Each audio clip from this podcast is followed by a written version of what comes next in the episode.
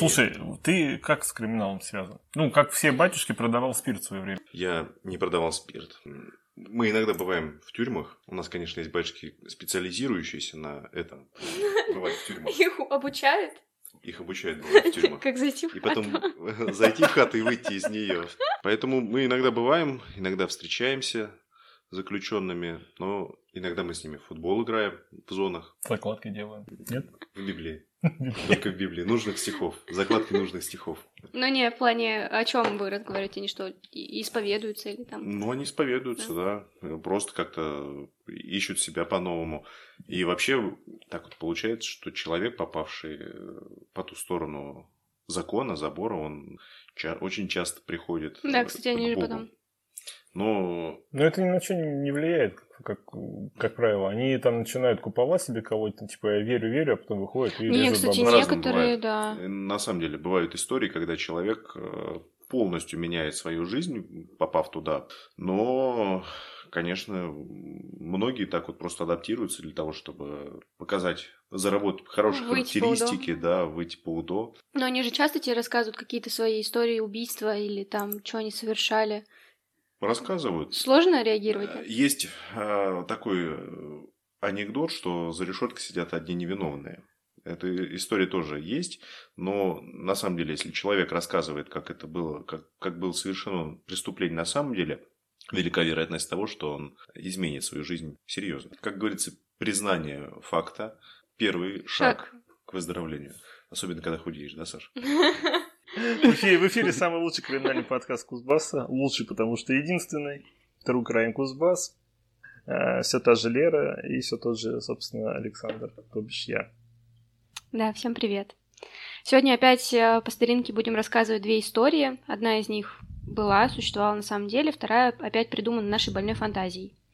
Вот, ну а тебе нужно будет угадать, какая из них э, Больная. ложь. Кстати, сегодняшний гость. Мы забыли представить сегодняшнего гостя. Давай, кто ты? Диакон Вячеслав Ланский, руководитель информационного отдела Кемеровской епархии.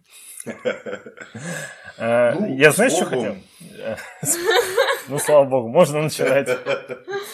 Э, Знаешь, какая была сначала идея? Э, Рассказать тебе криминальную историю про то, как в Новокузнецке в 90-х годах э, два заключенных сбежали из э, колонии. И так получилось, что колония находится прямо напротив собора. Ну, подумали, ты эту историю, Я наверное, ее лучше знаю, всех знаешь, поэтому Да, я давай, знаю эту историю. давай ты расскажешь ее. Я знаю э, историю только, с- скажем так, с одной стороны, когда к молодому человеку, который был алтарником в Преображенском соборе, утром постучали и сказали, что ему нужно с вещами пройти на выход. И э, он попал в СИЗО. Я не помню, сколько он сидел, но это как минимум несколько месяцев было, а то, а то и больше года. Но я точно не помню эти сроки. Он сидел, находился под следствием по обвинению в убийстве. По-моему, старушка там была дежурная по храму, кото- которая закрывала храм, убиралась. Ну и, соответственно, там находились ящики с пожертвованиями, которые были вскрыты, вынесены. И вот этого человека а, обвинили в том, что он бабушку по пути Раскольникова. Но это оказался не он. Вообще странно, на самом деле, что он вообще оказался в СИЗО, потому что, как вообще стало известно, там, по-моему, два мужика вообще, они сбежали Да, из... Они э, спрятались просто. они в спрятались, да. уголке. А, сейчас я только сейчас поняла, что там сбежали. Это настоящая история. Что они сбежали, а, убили бабушку, украли деньги, а все это с... э, Потому что он выходил предпоследним, ну, получается, последним из храма. Ну, в храме уже есть камера. Не, это Это был 93-й, Да. что-то такое. думала, вот. это Ну, в итоге тот человек сейчас э, принял монашество, он священник, достойный пастырь, который ну, на самом деле трудится, и огромному количеству людей он помог. Мгм. И ту историю он вспоминает с такой благодарностью, что благодаря ей он остается живым, не бронзовеет. Ну, у нас на предыдущем подкасте э, предыдущий угадыватель э, сомнев- не то, что сомневался, такой, типа, как, почему так вот полиция, ну, тогда еще А вы эту милиция. историю ему рассказывали? Нет, Э, он, там был вопрос о том, что почему милиция так вот плохо искала преступников в его истории, которые он слушал. Меня э, такие вещи не удивляют. Меня больше удивляет, что вот, вот именно сравнив с этой историей. Потому что у них там сбежали два зэка, по факту. Они убили вот эту прихожанку. Ну, и они даже не соотнесли, что... И да, и никто не... И они даже вообще не сразу поняли, типа, о, а может это вот они наделали. Вот это прям очень странно. А Причем, вообще... а там самый бред-то в том, что Форштадт называется вот это. Mm. То есть вот Форштадт, а вот собор, они и вот между ними дорога. И в один день произошло. Ну, по-моему, по-моему, они сбежали не из тюрьмы, а из СИЗО. СИЗО. Это который... Форштадт, это СИЗО. А, а фишка в том, что ну, это СИЗО расположено на том месте, где э, находился храм, где венчался Достоевский. Что-то после этого даже истории рассказывать не хочется. Итак, две истории. Да. Одна настоящая, одна не настоящая. Так, начну я. Но пока у нас счет 2-1, два в пользу нас, один в пользу... В пользу знатоков. В пользу знатоков, да. Только одну историю пока что угадали, какая из них была настоящая, какая нет. Может быть, сегодня счет изменится. Ну, погнали.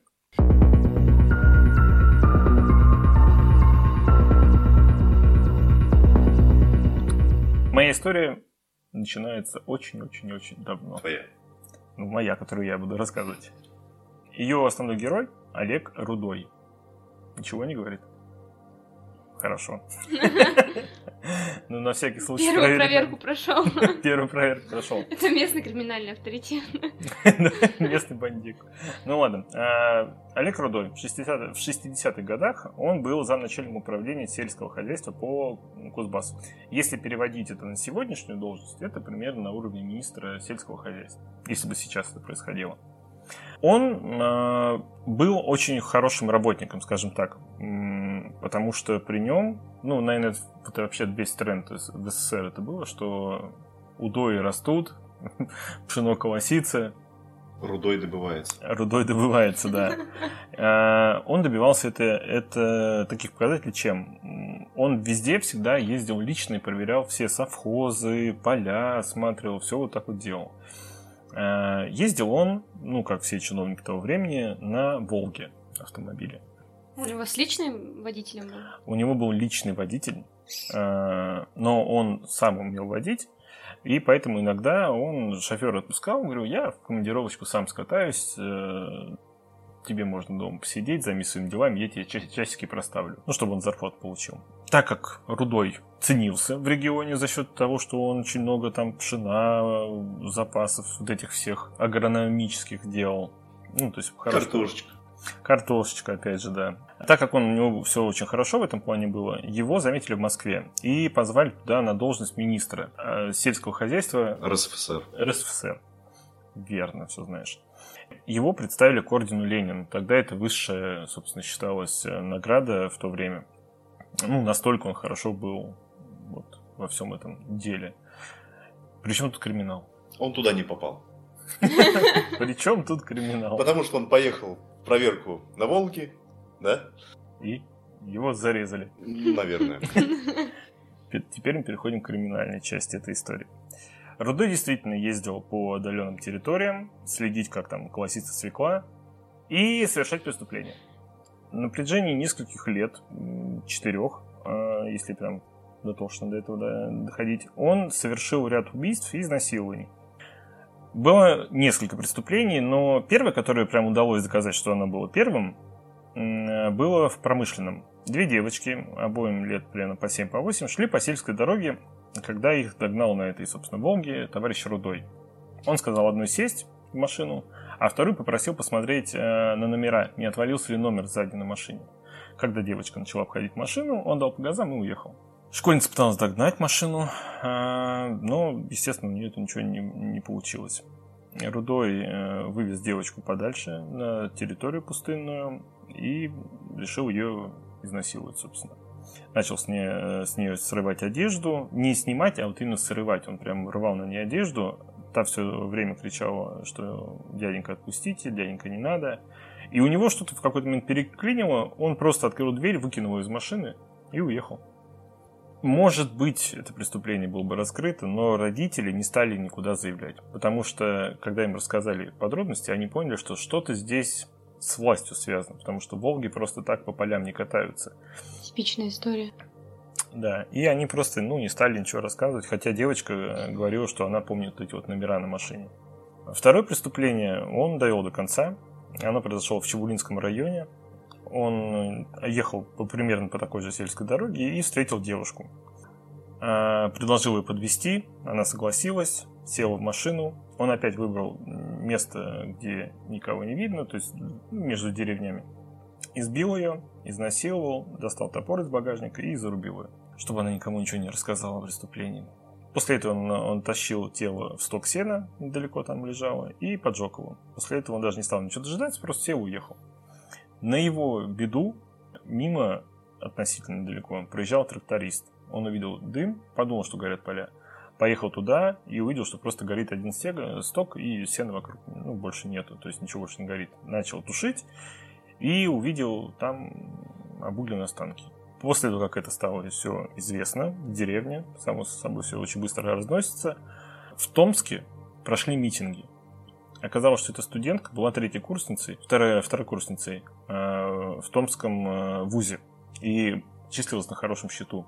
Она сама с Чебулинского района была, но вот ездила в Томск учиться. Ее одногруппники были в шоке над подробностями этого убийства и э, пытались привлечь общественность, чтобы дело расследовались. Дело начало расследоваться, но как-то так вот шалко, шатко вялко. Но в итоге все-таки попался он рудой очень тупо. В Кузбассе в 60-х годах было всего три «Волги». Ну, которые подходили под описание. Проверили одну, оказалось, что она стоит на ремонте уже несколько месяцев. Просто никуда не ездит давным-давно. Вторая была за границей, там другой чиновник из обл. администрации уехал в командировку. Нормально. Пришли к третьей машине. Рудой сказал, что я водить не умею. Идите к шоферу, с ним поговорить. Он по-любому в чем-то виноват, у него глаза такие подозрительные. Правоохранительные идут к шоферу, э, допрашивают его, он говорит, э, ну, спрашивает, где ты был в день убийства, когда нашли тело, собственно, последней студентки. Он сказал, что был на дне рождения брата у там, в селе в одном. Они поехали в это село, э, история молчит какая, и все село сказало, он бухал вместе с нами. То есть шофер, ну, по факту, вот у него алиби, алиби было готово. Рудой сказал, хорошо, я вам расскажу, как было дело на самом деле. Следователи такие потирают руки, наконец-то мы раскроем преступление. И дальше начинается феерия. Он говорит, что у него, у Олега Рудова, э, есть брат. Э, Близнец. Близнец. Нет, почти. Э, который как вот он недавно сам узнал, во время войны перешел на сторону немцев и воевал против России. Перешел на сторону зла, перешел на сторону немцев и воевал с Россией. Когда все закончилось, он уехал в Канаду, но недавно вернулся в Кузбасс. Попросил Олега дать э, ему машину, чтобы покататься по региону, посмотреть, где можно сесть, начать мирный образ жизни, типа там все переосмыслил, пока во вражеской Канаде жил. Ну и сам, похоже, вот попутную студентку, собственно, и привалил. А следователи немножко подохренели от такой версии, но начали проверять ее на всякий случай, искать, где Гаврил. Он сказал, я не знаю. Он приехал, бросил машину и уехал. Где Гаврила, я не знаю. Они пошли в архивы, и оказалось, что Гаврила действительно у него есть. Вернее, был. Он действительно воевал, но в рядах Красной Армии, героически погиб, посмертно был награжден орденом Красной Звезды. Когда допрашивали жену Рудова, она сказала, что пару раз после того, как он ездил в командировки, он стирал чехлы от сидения автомобиля сам. Не доверял ей это дело, сказал, я сам там заморал, что, что ж ты, любимая будешь, я сам все сделаю. Когда ей сказали, в чем обвиняют мужа, она сказала, что это по-любому он, забрала двух детей, сменила фамилию и уехала из региона. Детям тоже дала другую фамилию, поэтому кто они, вообще теперь неизвестно. Но московские чиновники, которые пытались его к себе забрать, э, хотели как-то добиться смягчения для приговора, давили на следствие, но добиться этого не получилось никак. Министра расстреляли. Э, орден, которым мы его представляли, в итоге ему, естественно, никто не дал. Впоследствии прокурор, который это дело, этим занимался, э, получил орден Ленина. Вот такая За вот это дело? За это дело. Сейчас не надо говорить, какая версия правдива, какая нет. Сейчас Да, есть вопросы, можешь, может быть. можешь позадавать вопросики, если есть. Давайте позадаю вопрос после второй истории. После... Или небольшое такое лирическое отступление. А а вы же тоже, по-моему, ты писал, да, как это, в садовом товариществе э, охранник и садовод, А, да. пропавшая женщина без вести, что как, как Они, вот а- вычислили. они ее убили. А по весу Да, машины? по весу машины. Да. Я просто думаю, ну, сейчас со всеми этими технологиями у следователей такая очень, скажем, необычная работа. А тогда как вообще все это искалось просто катастрофа. Следствие вели с Леонидом Коневским. Ой, это моя любимая программа. А мне, кстати, понравилось, что Гаврила в Канаде. же. Не знаю, почему меня это так удивило. Гаврила жил в Канаде. Здравствуйте, я Он, Кстати, да, вот насчет Гаврила. Он реально жил в Канаде? Не, он умер вообще еще во время войны, да? Ну, А, точно, он же умер во время войны.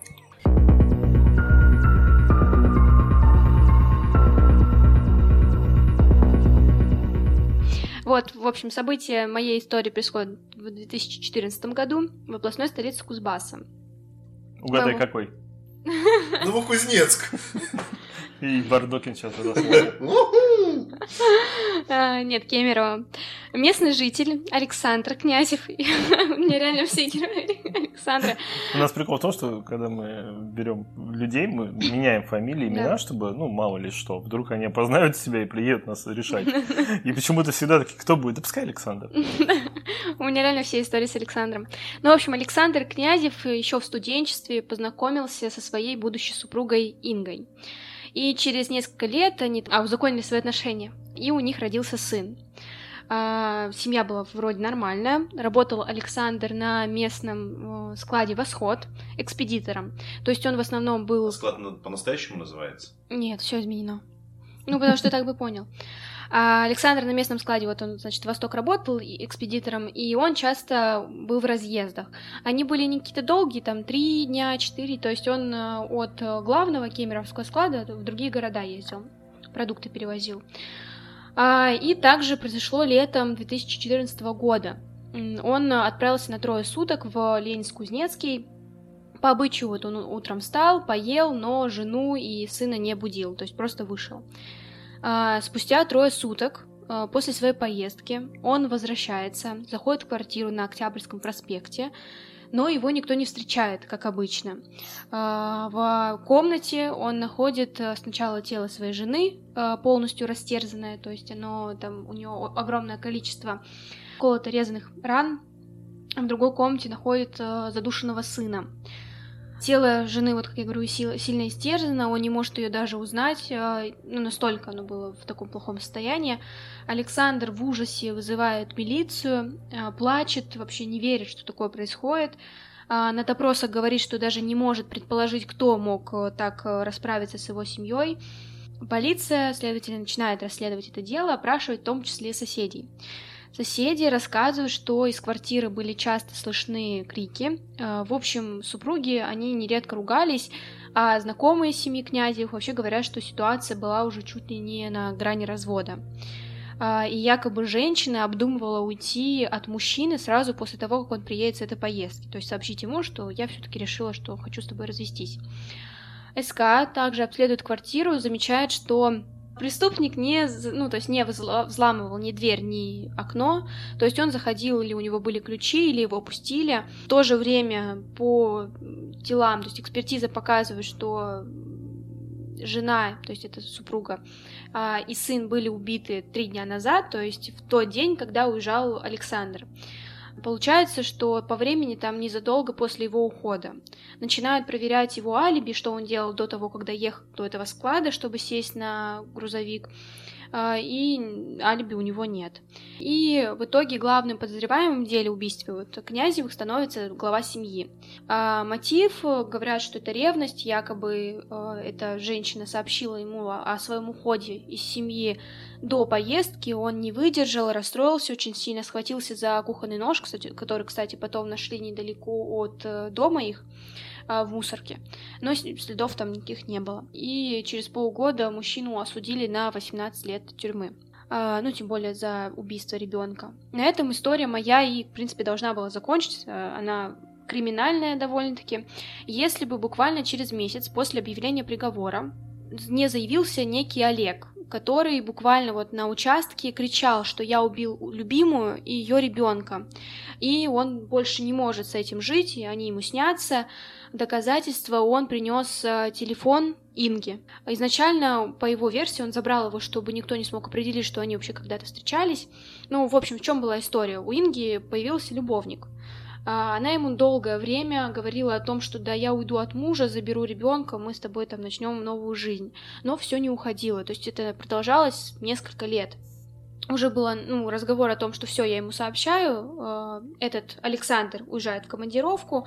А как только он почти выходит из квартиры, жена пишет э, своему любовнику и говорит, я все-таки решила остаться с мужем, хочу сохранить брак.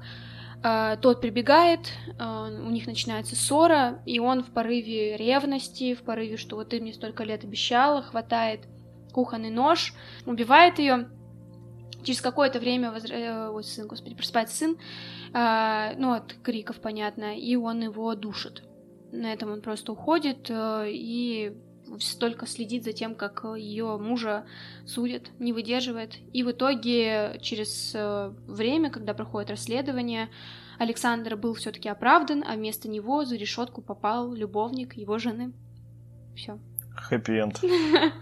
А сколько он тоже 18 получил или побольше уже? Нет, там чуть побольше было. А кто писал неправильную, кто писал неправильную историю? Не раскрывается. Мы, мы раскроем все после того, как ты расскажешь, э, какие, какие у тебя сомнения Может, вопросы, да, есть. Может, у тебя вопросы есть. У меня есть гипотеза. Я думаю, что одна версия все-таки правда из этого. Потому что, к сожалению, жизнь такова, что иногда это бывает. Да. А что надо сейчас делать-то? Ну, если у тебя есть какие-то уточняющие, есть? да, Ко мне, вопросы? по моей истории. Да, вроде нет. У меня был вопрос. Хотел узнать, в каком месте там он нашел супругу, где она там лежала.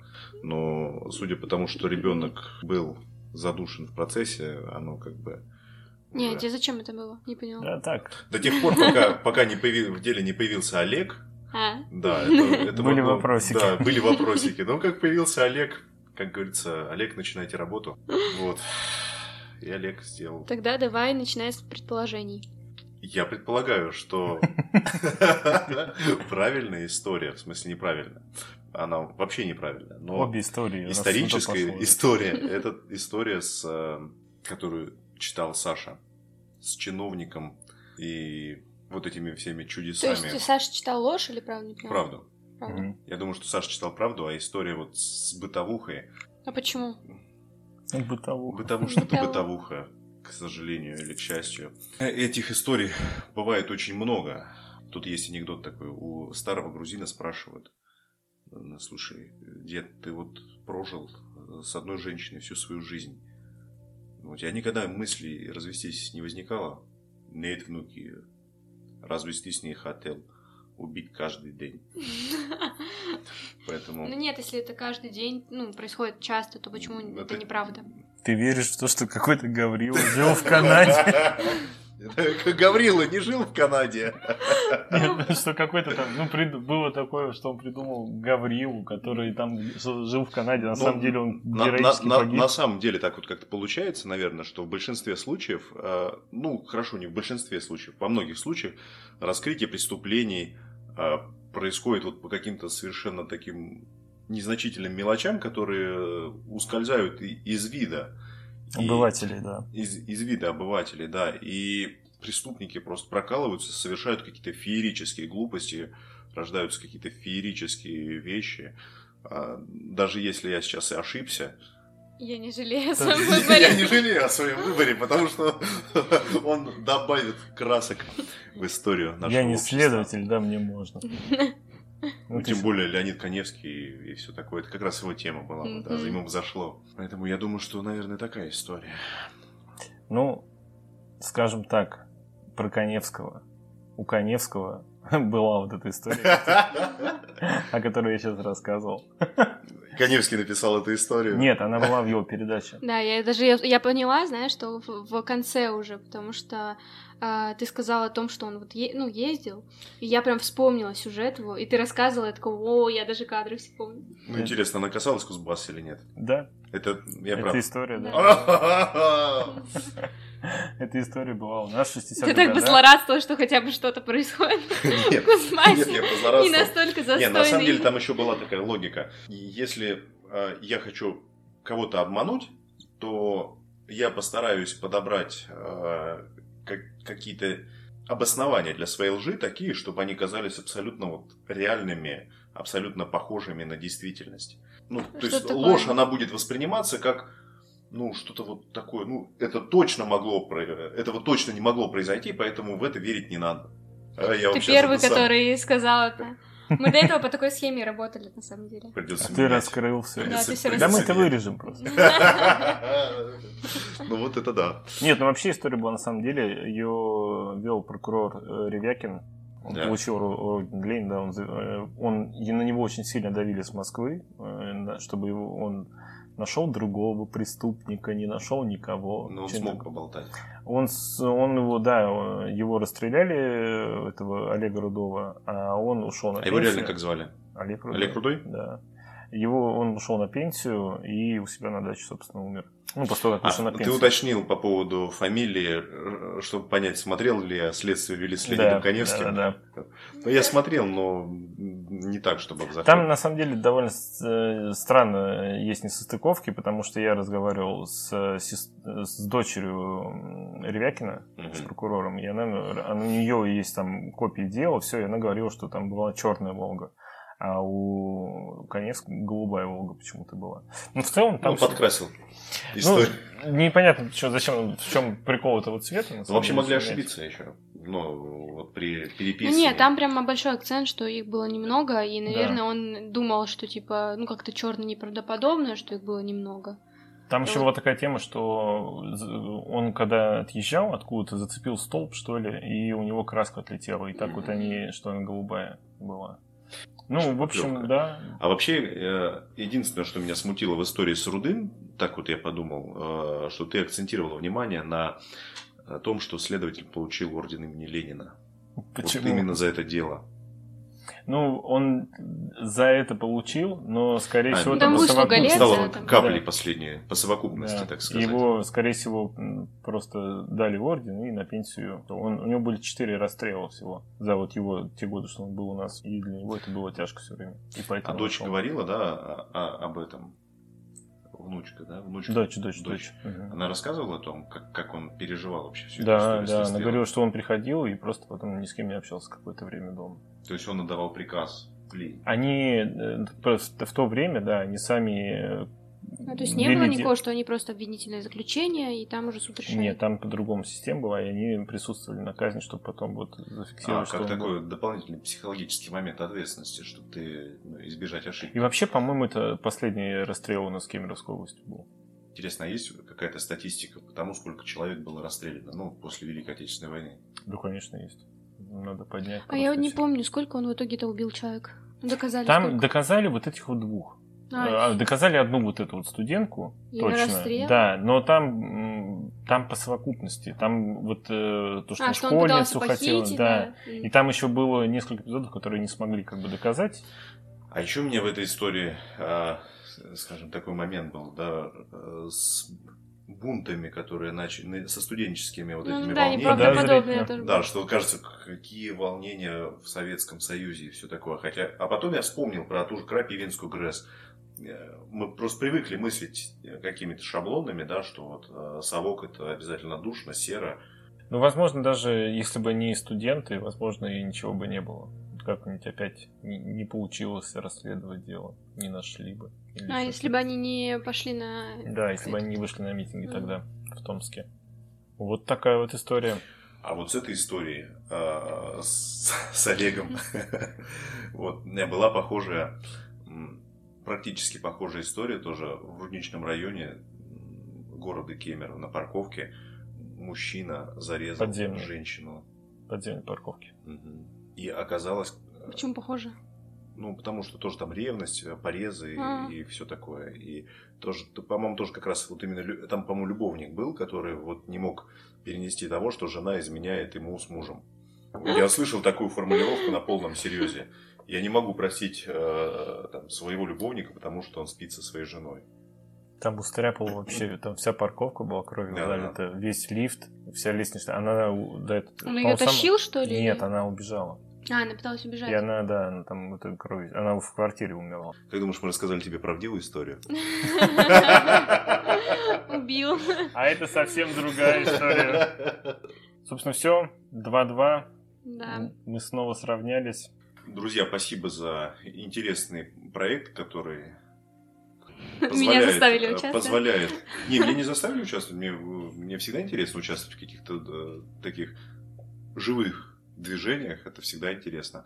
Э, Проект интересный в том плане, что э, ты, во-первых, приобщаешься к истории э, нашего региона, пусть и не самой яркой. Мгм. Ну, точнее, не самый яркий, пусть не самый красочный. Вопрос в том, что как православный священнослужитель, а, я Как чаю, голос. чаю, ежели аще кто услышит сей подкаст, может быть, избежит подобных грехопадений. У нас теперь подкаст святой. Не, на, на- ну, на самом деле об этом нужно думать. Почему люди не думают о последствиях? И потом творят всякую дичь. Нам под вторым выпуском да, написали, зачем эти все истории придумывать. что-то. А мне именно для этого и надо, чтобы думать, что рано или поздно. Ну, просто все думают, да, да. я не такой. Я И- самый и- хитрый. И вот такая вот история, как с Олегом и... С Рудым, который Да. думал, опять же, да, что вот он Проканает. Всевластен. всевластен. Нет, да. ну она... Почему вот я не отреагировал на эту историю? Потому что их реально вот как под копирку, когда вот на фоне ревности происходят семейные разборки, когда человек не может сдержать своих эмоций. Ребята, саморазвитие, самоанализ, когда все летит в тартарары. В конце концов, мыло падает. Страх Вагнер наступ- может помочь? Вот и мы не можем выпускать этот подкаст на этом моменте. А что это? Интеграция? За который нам не заплатили. Все, всем спасибо. Да. Приходи еще. Пока-пока.